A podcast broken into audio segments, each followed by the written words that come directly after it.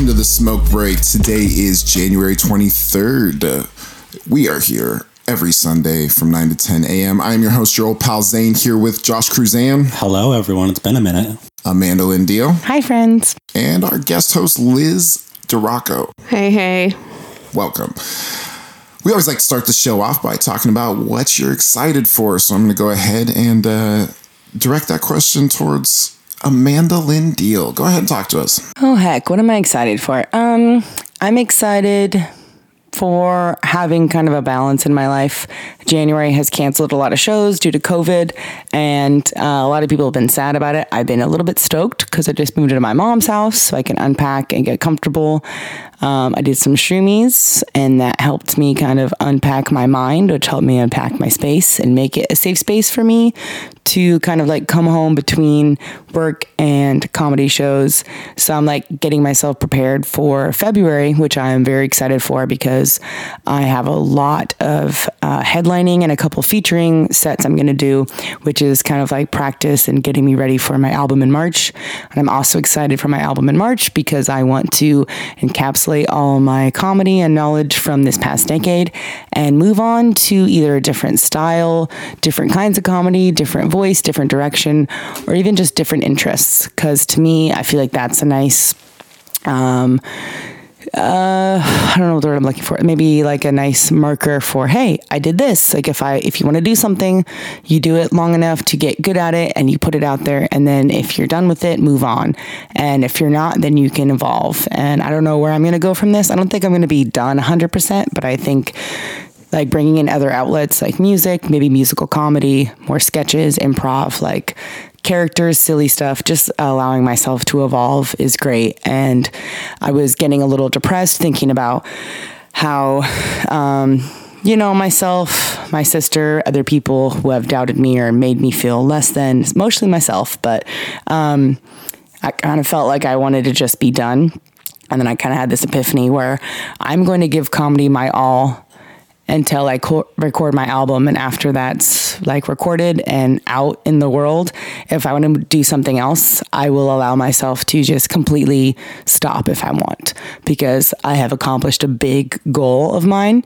And I don't think that's necessarily how it's going to go. I don't know also, but I think that is nice to just be like, to be like, I could be sad and feel like it's a waste, or I could go, hey, you spent 10 years doing this, put it in an album, and then really like focus on that for the next 2 months. And then if you want to be done, you can be done now. Like you can rest, you can take a break, you can try something else. So I'm just excited to evolve as a human, as a performer, and see where life takes me. I think that's really cool that you have that perspective on having spent that much time on it. And kind of just being like, all right, like I spent 10 years doing this. Like there's no shame in being done if you want to be done that. And you can 100% go for another 10 years, but I think that you should also be open to the idea. I know you were talking to me about, kind of feeling the way that you were feeling, and I had made I referenced a POS lyric.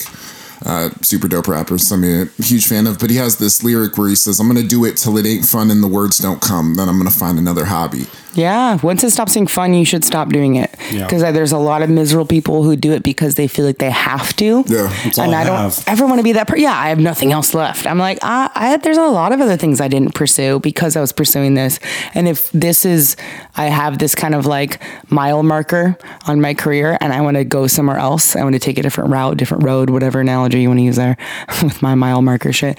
I can, and that I won't feel like I abandon it. I feel like I did something worthwhile and I can come back to it. And I feel like after 10 years, if I stopped doing comedy for 5, I still I put out an album, I toured, I was, I still feel like I could go back to it.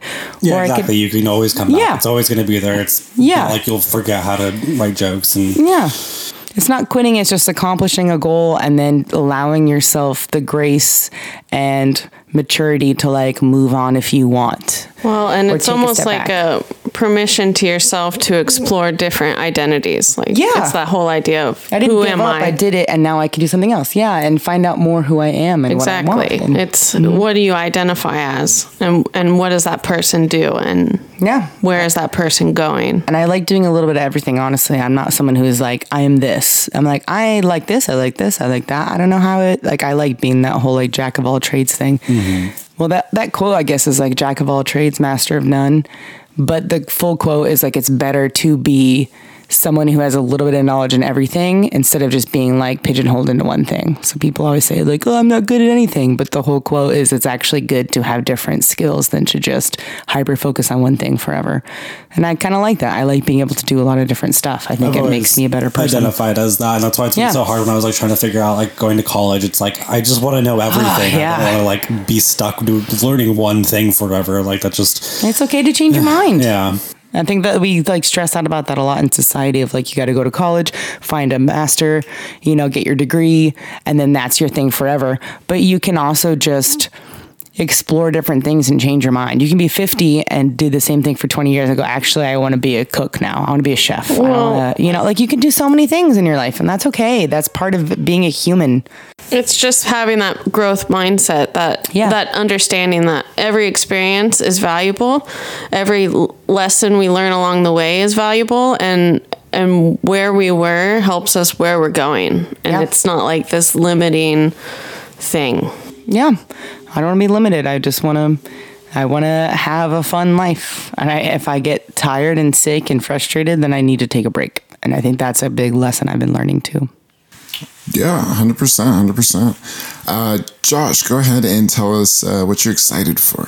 Well, I'm excited to not be sick anymore. Yes, excited to have you back. I have stinky COVID. And that was a nightmare. Yeah. Get vaccinated if you're not, please.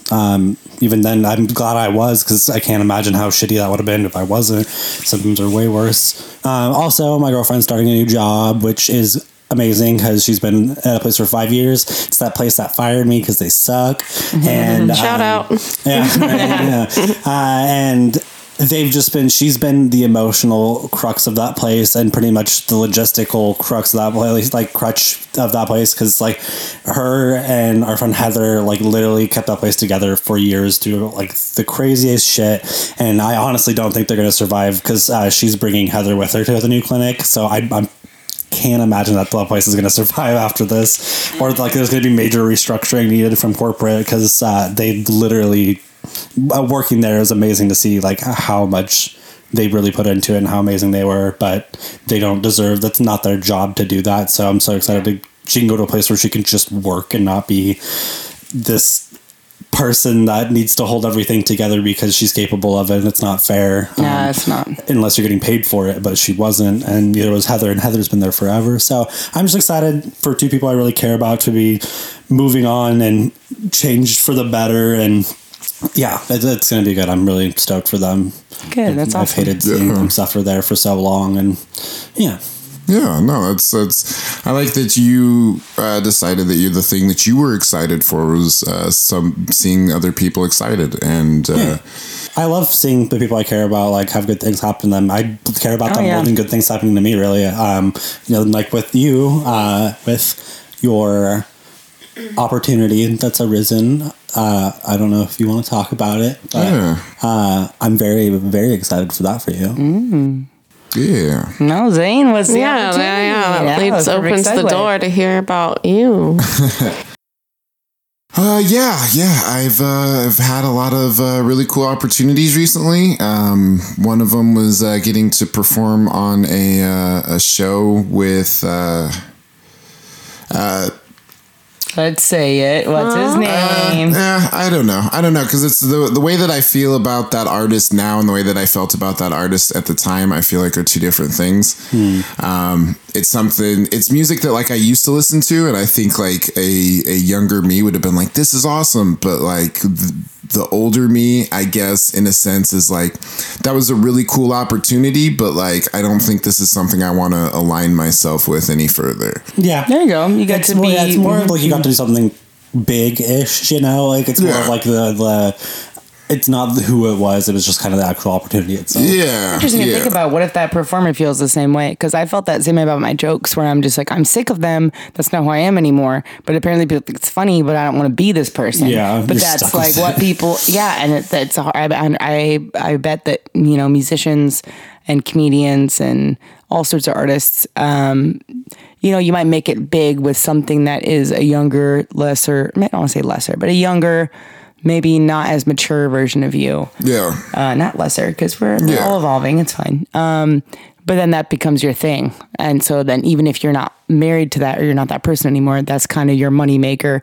So it's cool that you got to be a part of that and recognize that's not who I am. But it's also interesting to think about, like, maybe the artist feels the same way, because I know you're talking about, I've heard people say, like, this person looks way different now. And it's like, yeah, they should, you know, like if we all, you know, grew up with this kind of, you know, kind of, have you seen, I want to say stoner rap. I can just say that, you know, like stoner rap or whatever.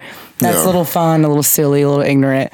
But then you grow up and you're like, oh man, it's like, I hope that artist grew up a little bit. If that person was just that stoner rapper guy forever, then okay. Yeah. I mean, that's fine, I guess. I just love the level of like awareness and maturity that you display with having that sort of like understanding of what is where you want to go and what you want to align with.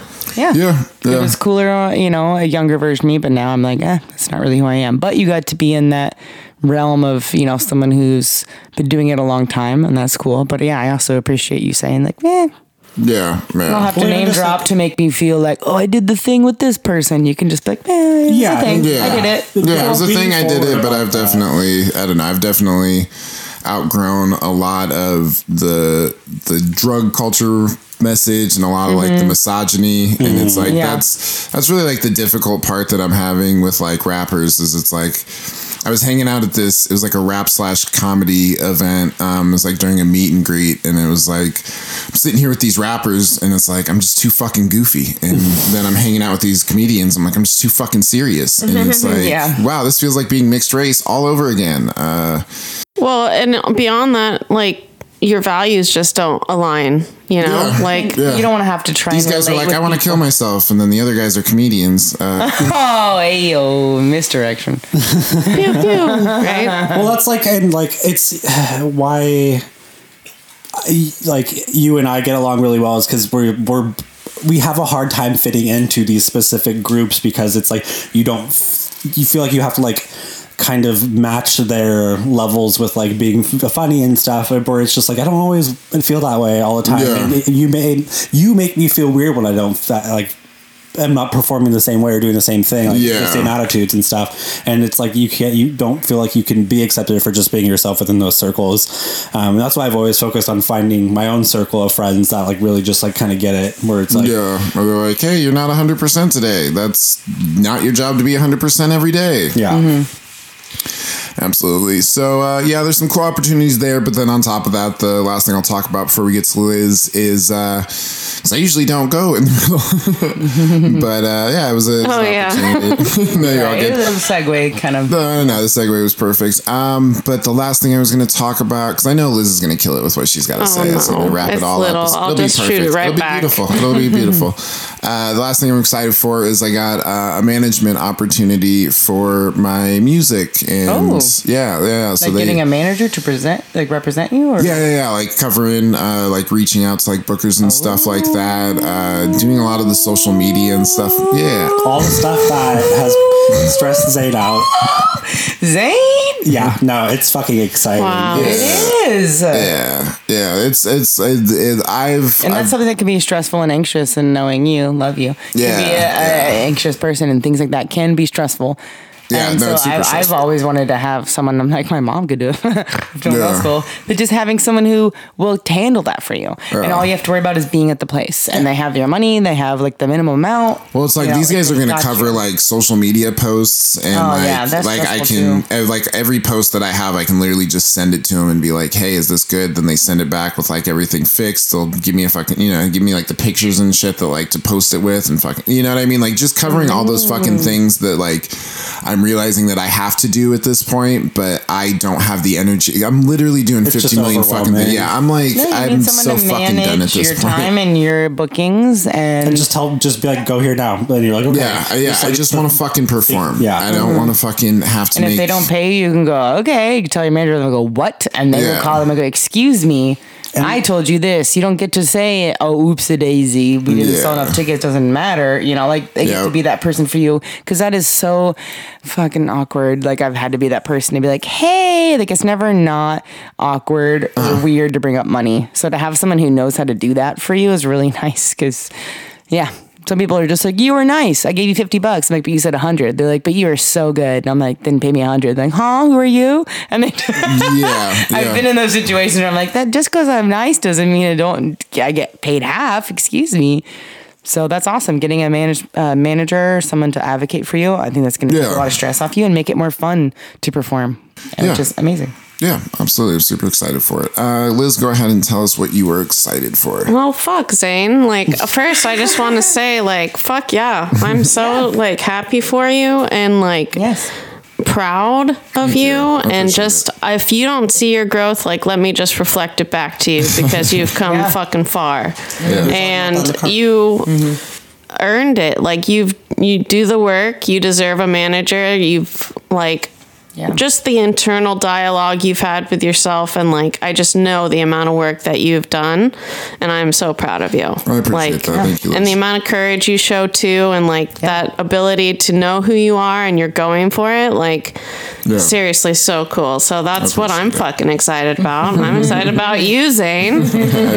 Seriously, that is so cool. And you know, I'm excited for you, Amanda, to like be on this self-discovery of like who you want to be and like how you want to identify, and giving yourself permission to explore that and be unashamed by that, and to progress in more than just this limited little fucking box that is comedy in Portland, especially. Sorry. I don't want to be just that person. Yeah, no, and you're not. You're beyond that. You're beautiful. You're multidimensional, beautiful lady. I was gonna say as we are, but the lady part made it. Well, we're all beautiful multidimensional ladies, I'll say. Yeah. And you're welcome. Thank you. And yeah, so I'm just excited for everybody here, and I'm excited to be here and to be part of this and to keep the conversation going. Yeah. So, thanks. For you. Do you have anything for you specific? You're so sweet, always uplifting everyone. Oh, for me, fuck. Lately I've been vulnerable share here. Like, I realized that I had a hard time feeling gratitude. Okay. And like, you feel like such a dick when you like realize that, and you like go, well, what does gratitude really feel like? What is that embodied feeling of gratitude? And if you asked me, I couldn't tell. I mean, I could tell you what it is, definition, like how you're supposed to feel. But what does that feel like? I like became almost numb to that. So lately I've been really practicing gratitude, because like everything, it's a practice. And it's just like, that's the secret. You just got to practice, you know? Well, I mean, just even kind of like zeroing in on a specific thing. Because like, I feel like gratitude's even like the weirdest one. It's like, I'm sad, but not because I don't have nice things. It's because I don't appreciate nice things. Absolutely. Well, you feel bad. You can shame spiral too. Yeah, shame spiral. Absolutely. Why am I not like, grateful? Yeah, now I'm ungrateful. I fucking suck. Yeah. But then the whole like, other people have it worse. But also, you're allowed to feel. I don't know. It's complicated. Well, but it's just finding the littlest thing and going, thanks. I don't know. That's cool. Yeah. But it is a practice, like you said. That has been like my latest mantra every day. Thank you, thank you, thank you. Say it, thank you, all the time, you know? And yeah, it's almost interesting too, because when you think of how bad something could be, or how worse it could be, like how bad it was, like, it's interesting thinking in the negatives like that, how it can be uplifting, because you're like, oh man, like, fuck yeah, thank God, you know, thank God. Even though that was a bad situation, it could have been worse. Or if it, I mean, it happened, or it was bad and it's not as bad as it was, or it's bad and it happened and it had to happen, so that way something else good can come from it, which is also complicated, but yeah so complicated but necessary. I've been really excited about my practice, because I've been not only like motivated to start it, but disciplined enough to continue practicing. And like, it's just been so synchronicity, like all around me. And it's just been like catching that flow of like that ease, that blissful feeling where it's like, oh wow, this is what all those fucking people talk about. This is what those books are written about. This is why people preach. Yeah, absolutely. So yeah, when you're in that flow, everything kind of happens for you. It's very cool. You don't resist things. It's pretty magical. Yeah, absolutely. 100%. Well, hey, I love listening to what you guys are excited about. I'm excited for the rest of the show, so we are going to take a real quick commercial back. Break and be right back. We will be right break with the commercial back. All right. Hey, I got an idea. Let's explore the most iconic soundtracks of all time. Let's have different topics every week with the music taking center stage. Let's listen video game music every Sunday, 3 p.m. on Shady Pines Radio. Welcome back to The Smoke Break. We are here every Sunday from 9 to 10 a.m. I am your host, your old pal Zane, here with Josh Cruzan. Hello. Amanda Lynn Deal. Hey there. And Liz DiRocco. Hey. We are going to talk a little bit in our mental health portion about something that I just described as self-motivation. But I mean, I guess, I don't know. Okay, here's the idea. I'll give you the idea. How do you stay motivated when you... How do you stay motivated? Yeah. Like there's a million reasons to not be motivated. There's a million things telling you not to do something and to stop, give up, whatever right now. Like what's the thing that helps you keep going? I think fear of failure is what keeps us from staying motivated because it's, you never fail if you never try. Exactly. It's easier to just not do the thing. Yeah. Which is why like when people do comedy for the first time, it doesn't have to be funny, but I'm always very supportive of that at my mics and stuff because you did the first step, which most people don't ever. And a lot of those compliments you get as a performer are from people going, I love it. You do this. I've always wanted to do this. I thought I could do this. I can never do this. So they start with all this uplifting for you stuff. And they admire you and they're excited about it, but they're like, but I can never. Why couldn't you? Because I don't know. I'm not good at it. Why aren't you good at it? Because I've never tried. Why haven't you tried? Because you don't want to be bad at it. Well, yeah, I respect it so much. I don't want to be bad at it. Nobody's amazing the first time they do it. And even if they are, they still have to find their voice and keep trying because you can do something once and be great at it and go, well, I was good. So I never have to do it again. Like, fear of failure is what keeps people from doing things. So I guess the only thing that can keep you motivated is the excitement for success, whatever that is. It doesn't have to be money, fame, or growth, or just like proving yourself wrong. Because even using, negative people or influences as a like, oh, this person didn't believe in me, or this person said I can never do it. This person always thought I was, X, Y, and Z. So I'm doing it to prove them wrong. Okay, but what if they never give you the validation? So you should really be doing it to better yourself and prove yourself wrong. Why would they give me validation? I don't even give me validation. Yeah. Why the hell would, at the end of this, they'd be like, good job. It's like, I'm not even going to say that. I expect that from someone else. I have like 4 unfinished paintings. They're my first ones, but I can't finish one because I just know that's not going to be good because it's my first painting. So I just keep starting them and then never finish them because I'm like, what's the point? It's not even going to be a good one anyways. And it's super annoying and I need to get over it. And I just keep buying fucking shit to paint and not using it. And it's really annoying. And I've been trying to get over that hump. Well, Jake the dog from Adventure Time has a fantastic quote that I always go back to. And he says, sucking at something is the first step towards getting kind of good at something. Yeah. And it's like, I love that. It's like you have to be kind of bad and messy. Yeah. So your first painting might not be a fucking Picasso or a Rembrandt or a, Monet, but I'm sure their first paintings were trash too. We can dig them up from whatever little graveyard they buried their first embarrassing artwork into. Yeah, it's like it's almost annoying knowing that, but still being stuck on it, and it's just I'm just having to figure out a way. I've never really been good at self motivation, so I'm kind of like, that's the paintings are like the embodiment of it essentially, and so it's like, that's why it's like, that's specifically why I fixated on that. I need to like just do the damn painting because it translates into like everything really. It's more of a metaphor at this point. Yeah, and you don't got to show anybody. You can bury it, burn it, shove it in a closet, or you can look at it.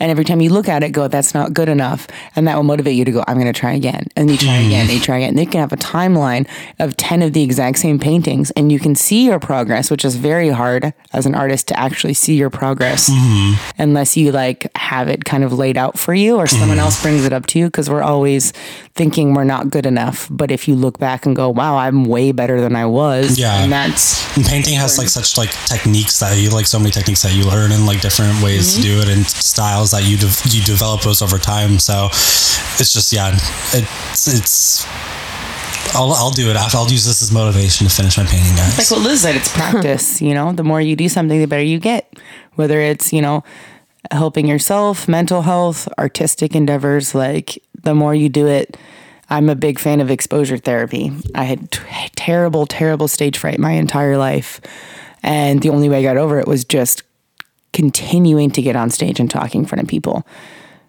To me, I feel like that's the only way you get over fear is by just constantly doing the thing that scares the shit out of you. Yeah, otherwise, it's not just still exist as a monster. Yeah, it's not just getting over fears. It's how do you find success? Well, success is by trying over and over and over and being willing to be courageous to find other strategies to get to where you want to go and what that success looks like, and you keep going.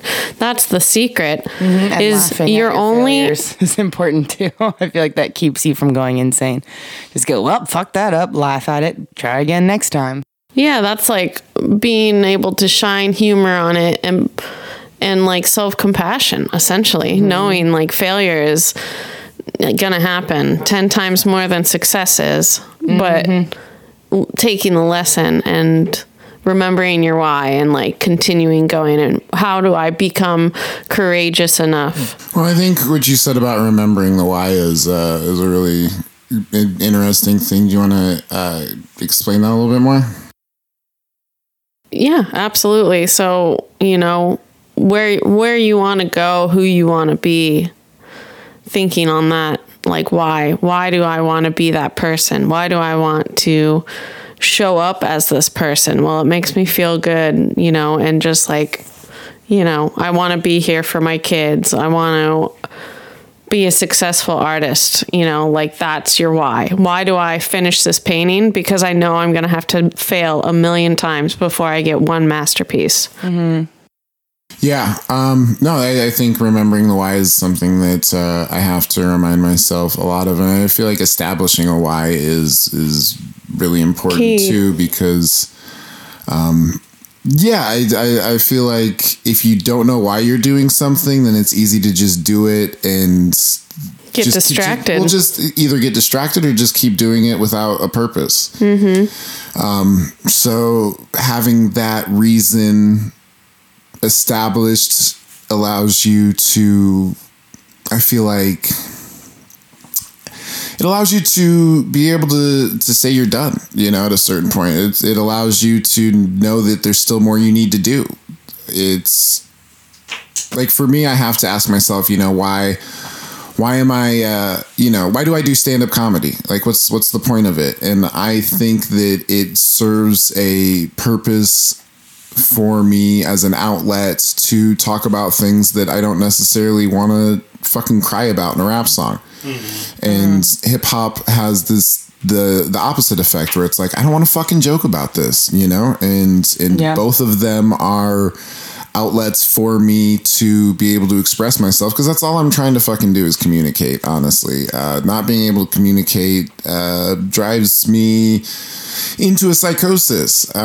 Because it's, you know, it's this thing that we're all, you know, I'd said something earlier this week that to the extent of like, you know, I'm caught between trying desperately to communicate and having a crippling fear of being misunderstood. I liked that. Yeah. Yeah. And Yeah, it's both have a reason, but it's like, if I say the reason that I'm doing comedy is to make it on Comedy Central, like, if I don't have my why established, or I'm just doing it to do it, then I might not be able to mark that, like, I've had any sort of success at, you know, if I'm doing this as an outlet, well, I've outletted, haven't I? All right, well, then I've had success. But if I don't have that why established, then it's easy to, you know, either do something and not think that you've done enough, or just not be able to judge your growth on it very well. Well, what if you don't ever get that, you know, being on Comedy Central, but you touch 1 million people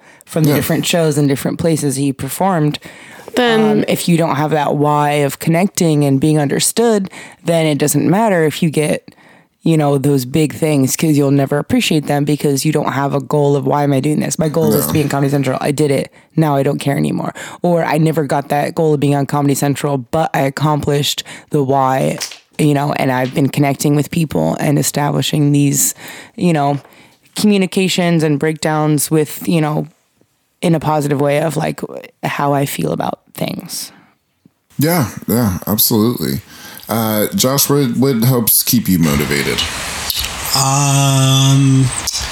It depends on what specifically, like the motivation for like me wanting to paint is because like I do have a really vivid imagination, but no way to like, I can't mentally project my mental images to people. So it's literally just getting the images out of my mind. I used to sketch all the time. I have a bunch of sketchbooks just filled with shit, but painting was like kind of, they were all just pencil sketches, and it was more just like, hey, here's the idea that I had in my head, but not like the full image of it.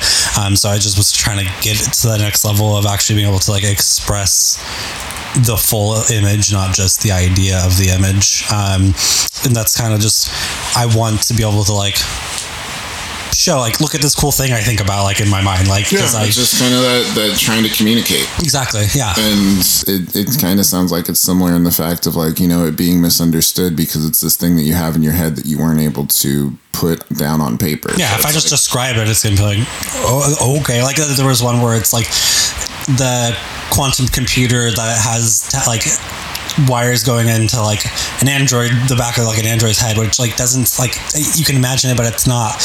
It does. I know it doesn't sound that cool compared to the actual image that it is, because like it's like it can sound cheesy or corny, but it's like it. But like it's pretty cool. You just, I'd have to draw it. You have to draw it. Yeah. Well, I think that, you know, just it's having that goal of like, I want you to be able to see what's in my head. I want you to be able to see this thing I'm trying to communicate. It's just that it sounds like that's what's motivating you in a sense. Yeah, there's certainly parallels to the need to wanting to be able to express yourself. Mm-hmm. That need to be seen, to be heard, understood, that need of connection and acceptance. Mm-hmm. Yeah. And it sounds like with both, it's like that's the common thread. Yeah, well, even like before, like I used to get really into, like, I got into researching psychology and stuff, but in the primary focus behind that was just being able to express to others my own mental health issues and like being able to like find out like the actual clinical terms for it, and like just not just like I feel weird, like I just want to, like, that can mean anything. So I wanted to be able to like communicate to people and make them understand. I felt very misunderstood my whole life, and just finding the words to make people understand how I'm feeling was a big deal. So I spent a lot of time doing that, and even just learning to talk to people. I used to be bad at talking. It's weird. I didn't talk a lot. I couldn't. My ADHD was so bad that I, like, just talking like this and like full sentences, complete thoughts was really, really difficult. Mm-hmm. So that was a big deal when I got my medication for it.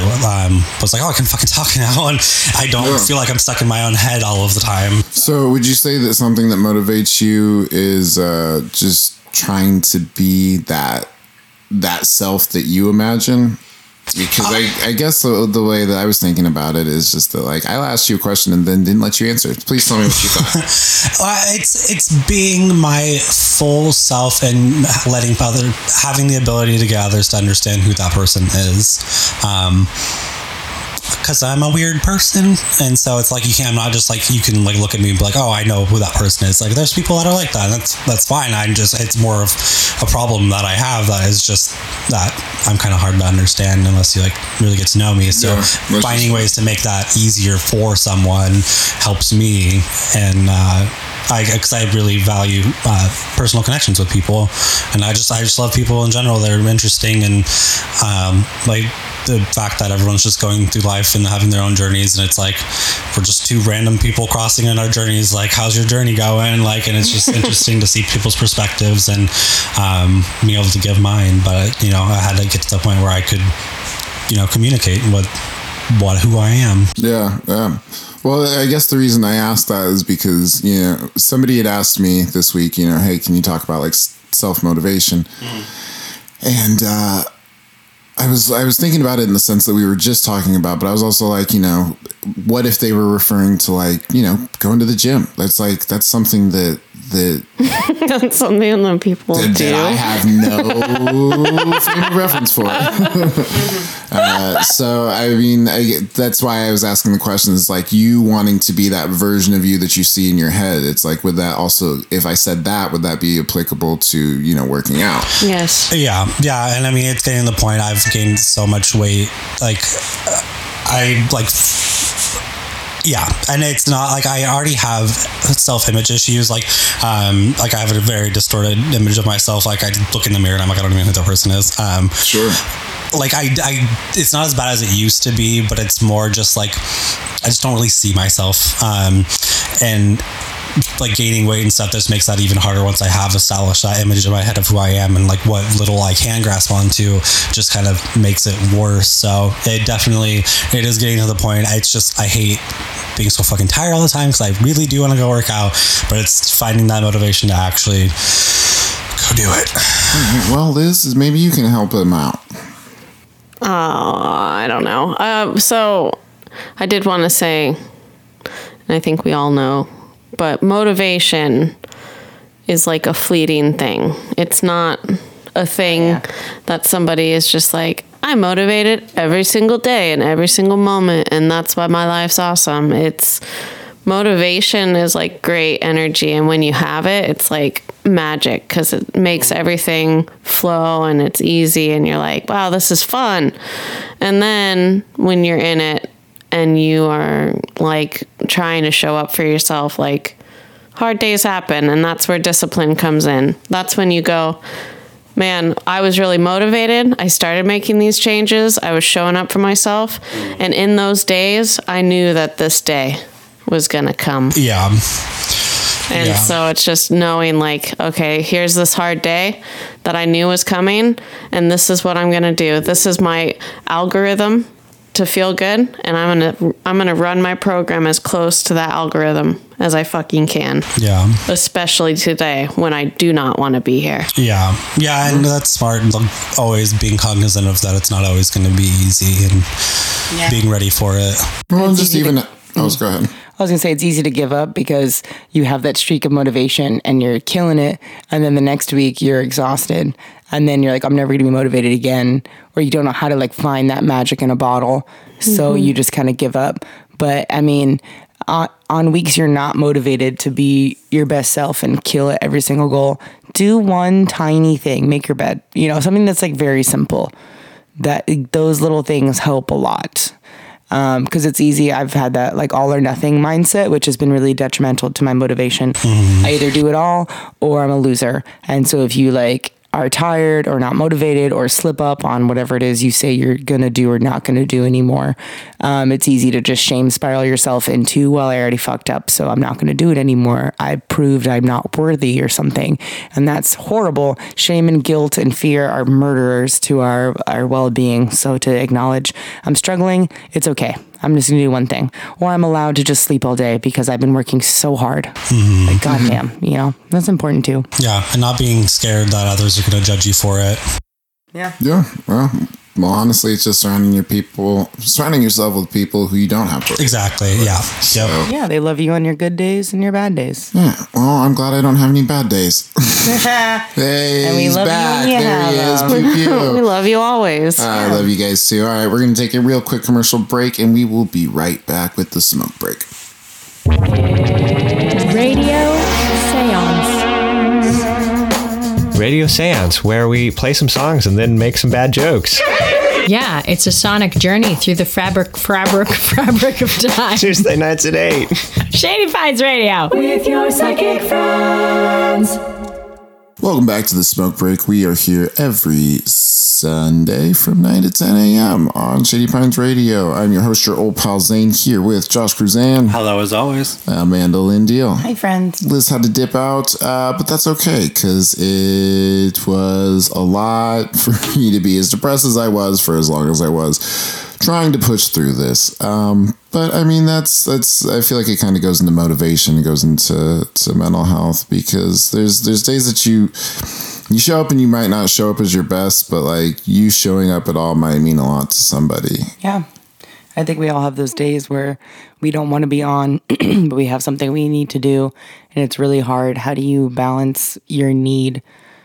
And I struggle with that. Like, am I just depressed, I don't want to do it, whereas my body like actually telling me I need to rest? And sometimes I force myself to do something and I regret it because I really needed that rest. And sometimes doing the thing makes me feel better, but how do you gauge which one it is when you're in that moment? Yeah, that's whenever, if Zane's having a bad day, it's like I kind of want to just say, let's not do it today, but that might also make him feel worse because then we didn't do the thing that we were supposed to do. And that's a really fucking hard one to navigate. Yeah. Well, it was like this episode, like just the entirety, there's been like, I'm having such a hard time like mixing it, and it's like doing all these things and technical difficulties. Yeah. Yeah. And of course it's the one day that would be the worst time for it to happen. It's been smooth every other episode. Mm-hmm. Yeah. If it was any other episode, I'd be like, oh, this is one thing, but it's like multiple things happen. And it's like, I've wanted to just throw in the towel so many times during this episode, but I haven't, and we haven't. And I feel like that's, it's probably like you feel glad you did, or would you? I know that there's people who listen to this, and to show up with something at all, I think means it. This might not mean much to most people, but the people that it does mean something to, I feel like it means a lot. Yeah. You know, and I've been talking about just like that idea of like, oh, if I could just reach one person, mm. And I feel like we do eventually reach one person, but then you're just like, okay, but like there was 43 people who didn't need to hear that. Mm. You know, one person's like, I really needed that. And I'm like, yeah, there's 43 people though that didn't need to hear that. Yeah. There's 43 people who didn't give a shit, and yeah, well, fuck them. Yeah, honestly, it's better for that one person than to worry about the people that don't care, didn't need it or something, I guess. Yeah. No, well, that's what, I'm trying to get out of it, is just that, like, but what about the one person that was for it? Like you said so long ago, like if I could just reach one person, it's like, you have, so shouldn't you be happy? It's like, no, because I didn't reach two. It's like, are you setting unrealistic expectations so that you can just constantly be disappointed when you don't reach them? Or, so yeah, I was just trying to gauge, like where success is, and being motivated to an extent that you can accomplish those goals, and, not be upset if you fall short of something that you, pretty much set an unrealistic expectation for. Yeah, it happens. It's tough. It's tough to be on when you don't feel like you want to, but there's a lot of growth that comes from that kind of resistance, I guess. Yeah. It's, I don't know. It's just, there's certain days where it's harder than others, and you're like, I don't know if I can do it today. And it's like, yeah, but today's what's the difference between today and tomorrow besides 24 fucking hours, like, honestly, like if you're not going to do it today, maybe you can do it tomorrow, but there's going to be more days that you want to do it tomorrow, and then you want to do it the next day. Like tomorrow, like Annie said, it's always a day away. And she right. Yeah. I mean, it's just being real, like giving yourself somewhat leeway if you need it, but also it's just such a fucking fine line where, you know, sometimes you need to give yourself a break. And I've always struggled with knowing if I should or if I just need to push through, because sometimes you just got to get through it. Yeah. It's such a tough one.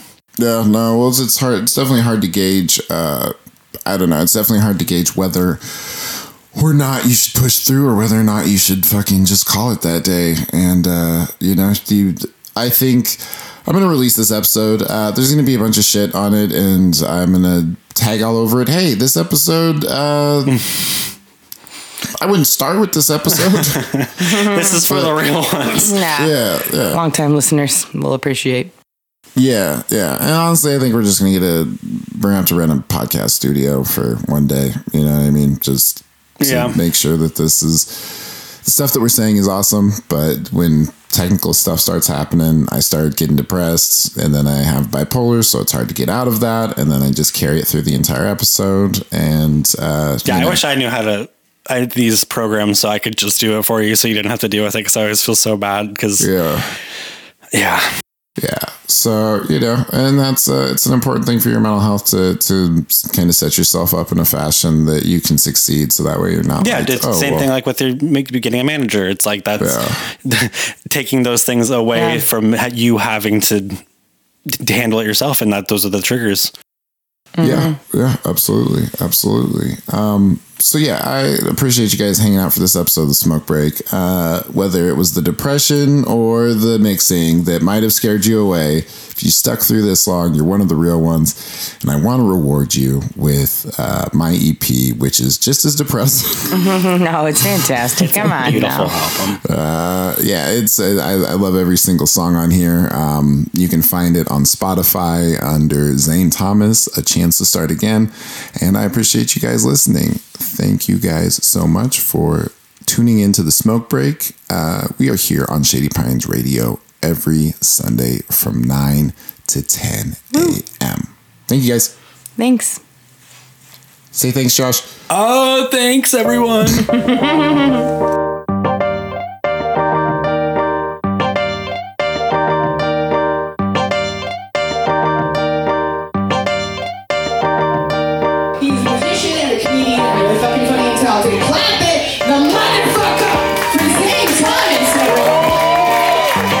You everything, so who will I tell when you go? You brought me up to be honest and never break a promise. I've done both. Chase dreams, copped out. School, dropped out. Better pain in your lower half ever since I popped out. But to this day you swear that I saved your life, cause otherwise you'd have died drunk and teary-eyed. The second you knew you had me, you got clean. Between working two jobs, chugging caffeine, just so you could provide. The day that I arrived, even though the circumstances were not foreseen. After losing my sister, you wish your life was over. Battling with the bottle, fighting to get sober. Call me your lucky clover, it wasn't part of the plan, but it was a chance to start again. A chance to start again. It's always darkest before the dawn and hardest before you level up.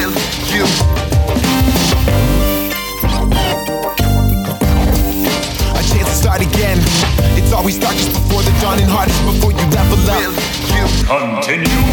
I gotta ask what it's like to raise a tyke and watch him go down the same road, except pick up a pipe. I lost my best friend in a car wreck and swore she spoke to me through my guitar neck. It's fine, no big deal, making music's all I use it for. And you knew that you had used the same excuse before. When you start justifying why and when you're gonna use, it's just to cover up a cycle of abuse. I traded my first keyboard for an ounce of weed and used my grandma's birthday money on a bag of speed. One is fun with pills, but if you try taking three, and if you put this on your tongue, man, the things that you'll see. Tried to save me from hitting bottom, Gwen Stacy. You saw a person hurting when the rest you saw crazy. Said I can't watch you kill yourself, channel your pain to the pen. You either get clean or pop, but it's a chance to start again. A chance to start again. It's always darkest before the dawn and hardest before you level up.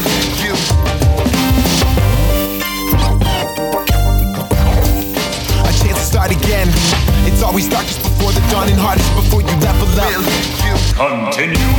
No one can give you your life back, you gotta take it. And there was a year or two, no one thought that I'd make it. Seeing me hurt like you must have had you concerned, but the hard way is the only way, some lessons are learned. Spiraled out of control. mind lying, tell you that I'm fine, too high to look into your eyes. I try to believe I was only hurting myself. I was dragging you down with me when I was going through hell. I surround myself in sulfur when I suffer from my mistakes.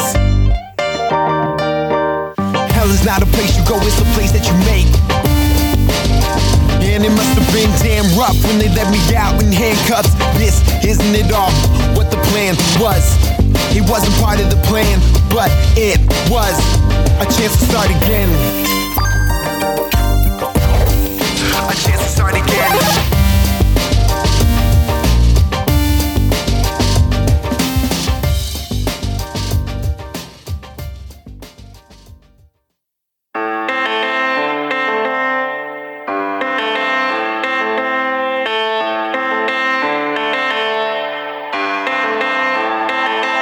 About 7 years old when I saw my first tornado. Ran to the living room like, Grandma, we gotta go.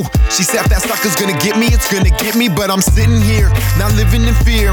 What's the use in running? You'll only die tired, living a life with no fear of death. And it's what I admired, it was right there. She sat in a rocking chair, eyes were old and tired, but wise beyond compare. She said, it's not that I don't value life, in fact, it's just the opposite. I'm old enough to know this greater plan, I'm only part of it. And if someone in the sky decides it's the day I die, I'm content in knowing there's nothing I wanna do and didn't try. Grandpa told me everything will be okay. She's a strong woman, she'd always been this way. It'll take more than a tornado to knock her off her rocker. She keeps me grounded, and that's the reason I got her. It goes, bet you didn't know, bet you I did too. I know we joke around, but I wouldn't kid you. There's nothing you did in this life to deserve this, but you're alive, so you've got a purpose. Wake up every day, look at him and say, bet you didn't know. They said it every morning, almost 50 years in a row. It meant bet you didn't know that I love you. He'd always answer back, bet you I do. I saw her husband hold her hand, his body weak from working through the years. The strongest man I knew, I finally saw in tears. It took all he had in him to stand and grip her palm. I think he needed it more than she did, just to keep him calm. Inoperables, an ugly word, I remember when I first heard it. I wanted a retrial, unsatisfied with the verdict. Started writing in the waiting room, I don't know how to cope. She said, what's the song about? I said, me and a tornado. Does it have a happy ending? I don't know until it's written. She said, I like happy endings, please don't make it depressing. And when it's finished, send me the lyrics, you always talk too fast. I have a piece of you long as my hearing lasts. And she laughed. Even after being diagnosed with cancer, she still had her sense of humor. Until the crash. And since your grandfather passed, I haven't seen you touch that song. Thought that I'd go first, but we were wrong. If there's one thing I can tell you, he loved you unconditionally. Just sit down and listen to me. He believed in your music before you ever made it, and said that sense of humor of yours will make you famous, I won't lie. I'm wishing he could be here in person, but your wingman's an angel who's got you guarded for certain. Now, don't write a song if you're gonna complain how bad it is. Tell these people I'm a fighter and I'ma battle this. If you can't turn your words to lyrics, turn them to punchlines. Laughter's the best medicine, so I'll be just fine.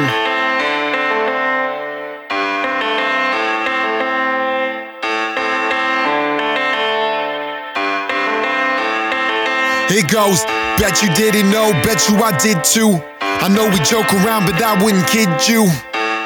There's nothing you did in this life to deserve this, but you're alive, so you've got a purpose.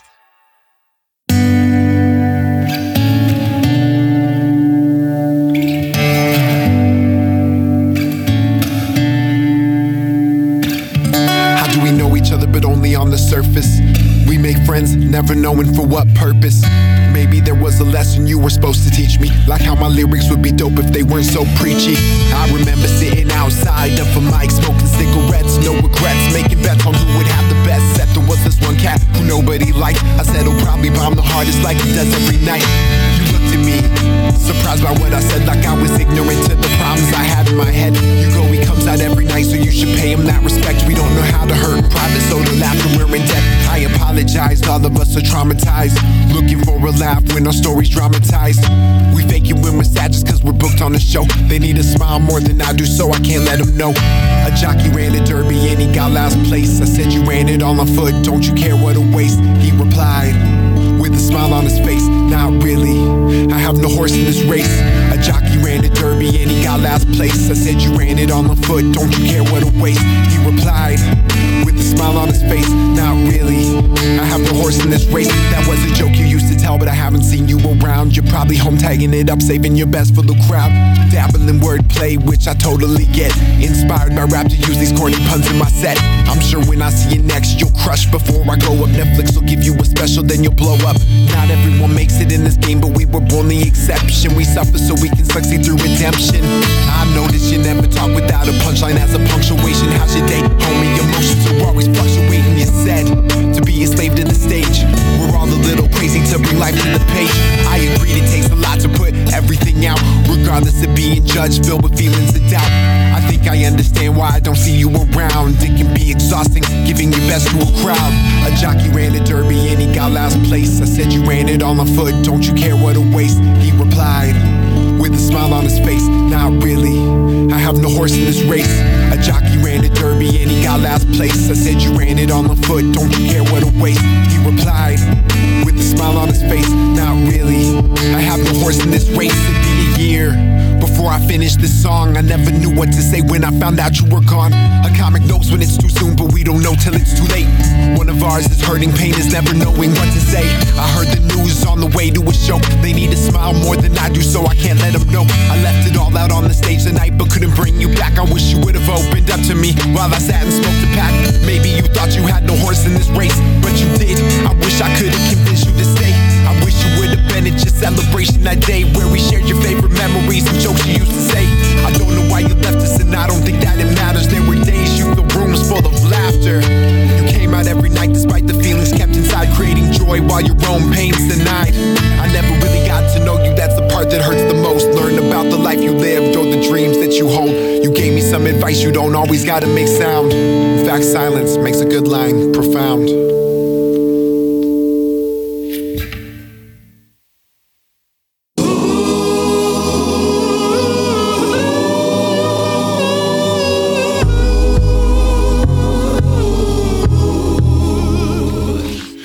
Sound of a cracking can signifies my surrender of sobriety. I suffer from anxiety, so alone I do it quietly. If I've gotta be in pain, best to do that shit in privacy. If I can't ignore the hurt, maybe I can ignore the irony. I know too well how this ends.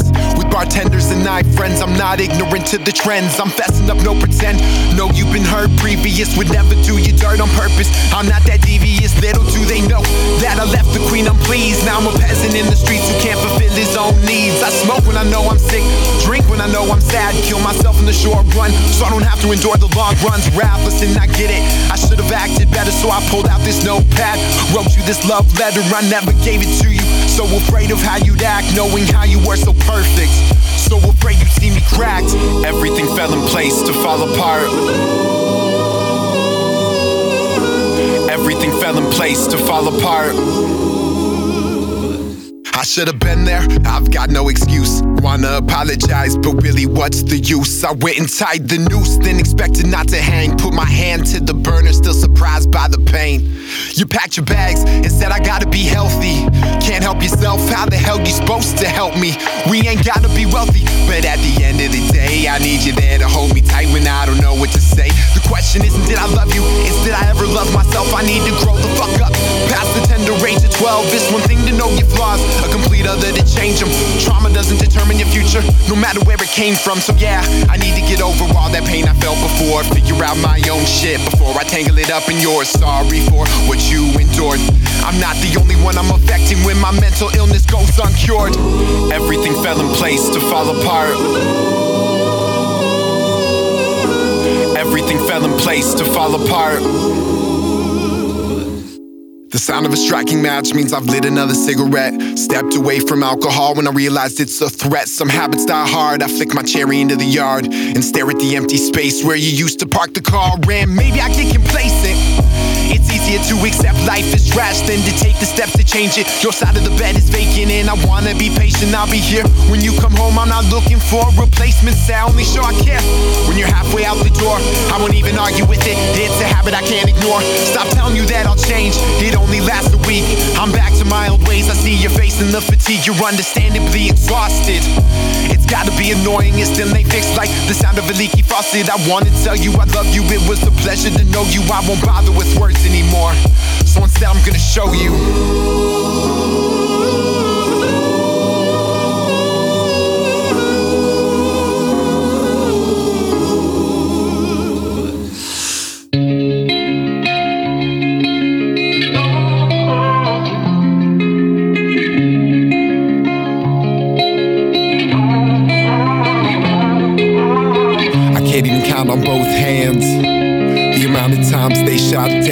Unarmed black man, so I put 10 in the air and beg don't shoot. I hear the anger of our ancestors and all you hear is loot. Fuck it, we built it, we'll burn it down. If you're not hearing us now, we tried to knee on the ground, we tried not making a sound. Our silent protest fell on deaf ears and left peers in bewilderment. The wheat was still getting killed like animals in the wilderness. All cops are bastards, those were her last words right before they gassed her along with the local pastor. It's not black versus white, it's a fight for survival. I want you fighting for my life like your right to carry a rifle. I pump my fist at this establishment enough to turn a pacifist into a violent activist. I pump my fist at this establishment enough to turn a pacifist into a violent activist. Scratch that shit, I gotta keep my cool, or Fox News will show a clip of me acting the fool. They'll say that black people are animals and we're all dangerous thugs. I'm sick of making myself small, so I'm worthy of your love. I'm sick of hiding myself away just because you believe my existence to be a threat. And I bet you didn't have to question how you'd be perceived wearing a mask. And it's sad that I had to ask. It's fucking disgusting, I have to tell you that my life matters, or it's my legacy being a blood splatter and heart shattered. You're sick of racism and all the attention we're giving it. How the fuck do you think I feel living it? You say I'm black because I lack the father figure. The closest thing I had, no one called me nigga, and that's what I'd accept from the family in my house. Imagine what I put up with every time that I went out. That man washed out my mouth when I said I'm black and I'm proud. I grew up in a place where my culture wasn't allowed. It's called America. Welcome to the experience. It's everyone fearing us, feeling inferior, like no one is taking us serious. Fuck the sacred fence and those who hold it dear. Fuck everybody thinking we can be controlled by fear. Stay together, stay tight, we do this every night till we see some change in exchange for this loss of life. I can't even count on both hands the amount of times they shot down an unarmed black man. But if we do it right this time, I won't ever have to try and count again.